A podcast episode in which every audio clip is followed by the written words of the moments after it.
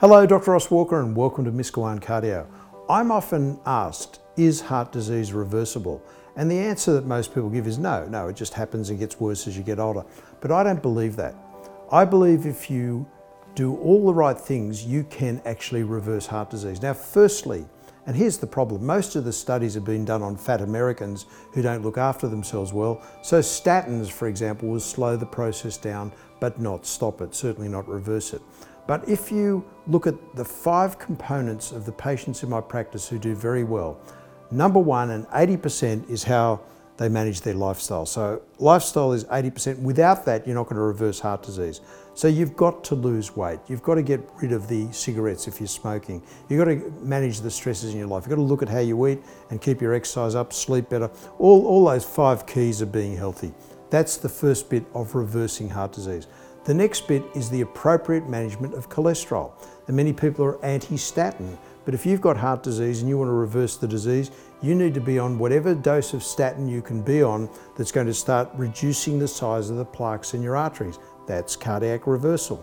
But with the statin, I give a thing called Bergamet Pro Plus, sometimes called Cardio Plus.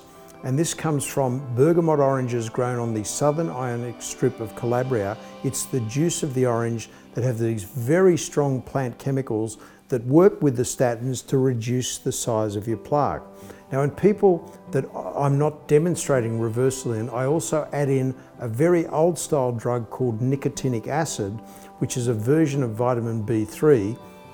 And what this does is help pull the fat out of the arteries with the statin, with the bergamet. It also shifts your cholesterol from what we call small to large LDL, small to large HDL, which again is part of the reversal pattern.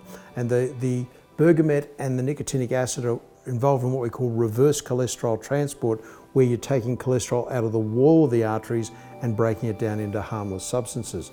So that management of cholesterol, that triple therapy, whatever dose of statin you can tolerate, Bergamet Pro Plus and nicotinic acid are the keys at the moment of reversing the, the cholesterol component of your heart disease. But there's some exciting things happening over the next few years. Right at the moment, there's a very expensive treatment you can have called PCSK9 inhibition, which is an injection every fortnight.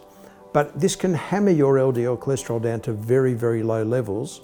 In certain areas in the world, it is covered by government subsidy, but it, is, it can be very expensive. And it is a commitment to having an injection once a fortnight. Coming through in the next couple of years is a drug called inclisiran, which is an injection every six months. And so this thing can pulverize your LDL cholesterol just by having a shot every six months, which is pretty exciting stuff. I've spoken before about lipoprotein little a, which is the cause of 20% of heart disease. And again, we're, we're developing this new treatment called antisense oligonucleotide, an injection once a month that pulverizes LP little a. Coming out over the next few years is a drug called bempedoic acid, which works a bit beyond the statin pathway, so it doesn't cause the muscle aches and pains, but still lowers LDL cholesterol. So work, working on that cholesterol and getting it down to very low levels, and your doctor will tell you exactly what target he wants to get you to, is a vital component of re reversal of heart disease, as is exquisite management of your blood pressure. Whatever regimen it takes to get your blood pressure down to 120 on 80 will be part of the reversal process.